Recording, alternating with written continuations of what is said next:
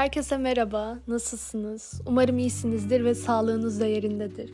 Bugün bir movie filminden bahsetmek istiyorum. Daha doğrusu onun üzerine hissettiklerimden. Çok konuşuldu bu film. Bu yüzden bazıları bıktı. Bazıları da oldukça abartılı buldu. Fakat sevdiği şeyleri abartmayı seven insanlar rahat bırakılsa keşke.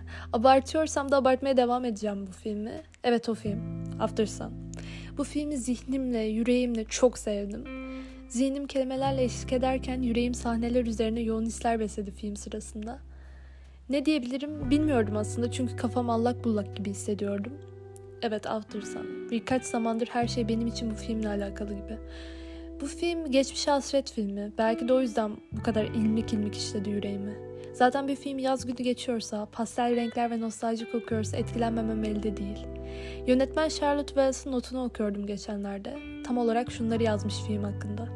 Söz dağarcığıyla epey zengin ve İngilizceye tercüme edilmesi zor bir dil olan Türkçe'de hasret kelimesi özlem duymanın, sevginin ve kaybın taşıdığı anlamların bir araya gelmesinden oluşuyor.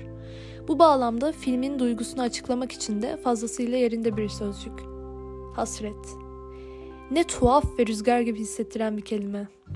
Sıcak bir havada hafifçe esen rüzgarın teni okşayışı gibi bir kelime. Tenin ürpermesindeki küçük mutluluk gibi bir kelime. Tek bir an iyi hissediş gibi bir kelime. Hasret geçmişin tadını çıkarıp yaşayanların değil de o an bile o anı düşünürken ona özlem duyanların kelimesi gibi geliyor bana. Çünkü hiçbir zaman o ana dönemeyeceksin. Öyle hissetmeyeceksin ve bunun farkındasın. Film 90'larda Muğla'ya tatile gitmiş küçük Sophie ve babası Callum'un hikayesini anlatıyor. Sophie'nin bir bulanık hatıra gibi geçmişi hatırlayışını, geçmişin dayanılmaz ağırlığı üzerine yetişkin Sophie'nin o yazı anımsayışını. Fakat Sophie bunu hatırlıyor denilir mi emin de değilim aslında. Çünkü hatırlamak unutmayı barındırdığından belki de bu pek doğru bir kelime olabilir, olmayabilir. Çünkü Sophie'nin o yazı unuttuğunu asla düşünmüyorum.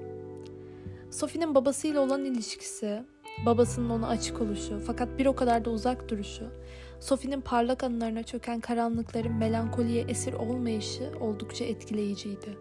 Sophie'nin anıları şu sözleri getirdi aklıma.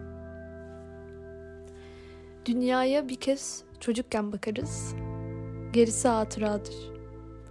Sophie bu hatıra yüreğinde mi yoksa zihninde mi yaşatıyor onu da bilmiyorum. Belki de her ikisinde de yaşatıyordur. Peki neden bu kadar sevdik ki biz bu filmi? Sizce? Twitter'da bu filmle ilgili bir yazı okumuştum. Delirdi Gece isimli bir kullanıcı şunları yazmıştı. Bir daha ulaşamayacağınız, eskidikçe düşe dönüşen bir anı ile ömür boyu yaşamak. Bir zamanlar aynı gökyüzünü paylaşmaktan mutluluk duyduğunuz insanın yokluğuyla yüzleşmek ne zor. Kalbinizin üzerinde bir taşla nefes almaya çabalamak gibi her daim. Özlemden elini kolunu nereye koyacağını bilemez hale geliyor insan. Dünyaya baktığınız gözlerde onun bakışlarını da taşımak, çocukken dinlediğiniz bir şarkıda bugün onun sesini de aramak, hayatı bir yanıyla onun içinde yaşamak istiyorsunuz. Buruk, yarım, hasret dolu bir film.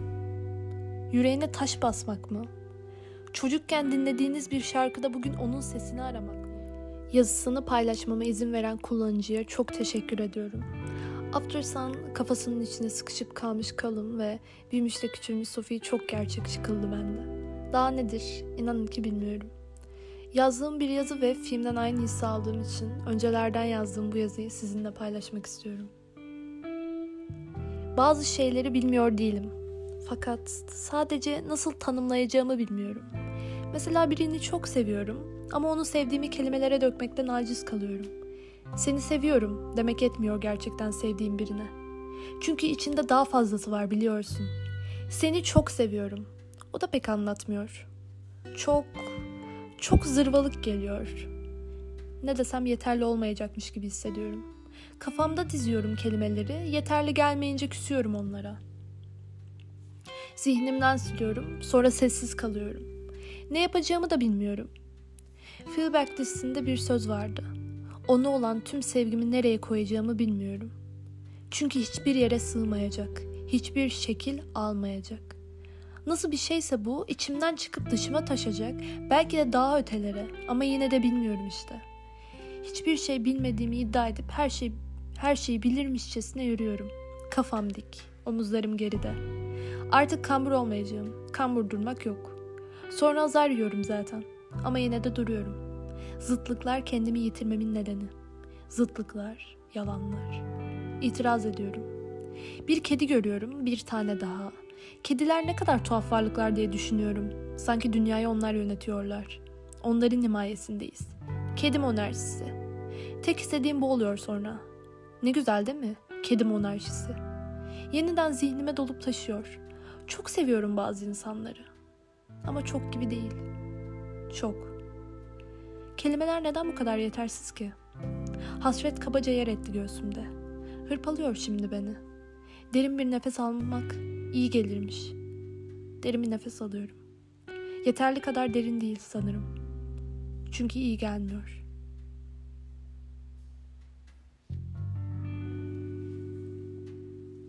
Beni dinlediğiniz için teşekkür ederim.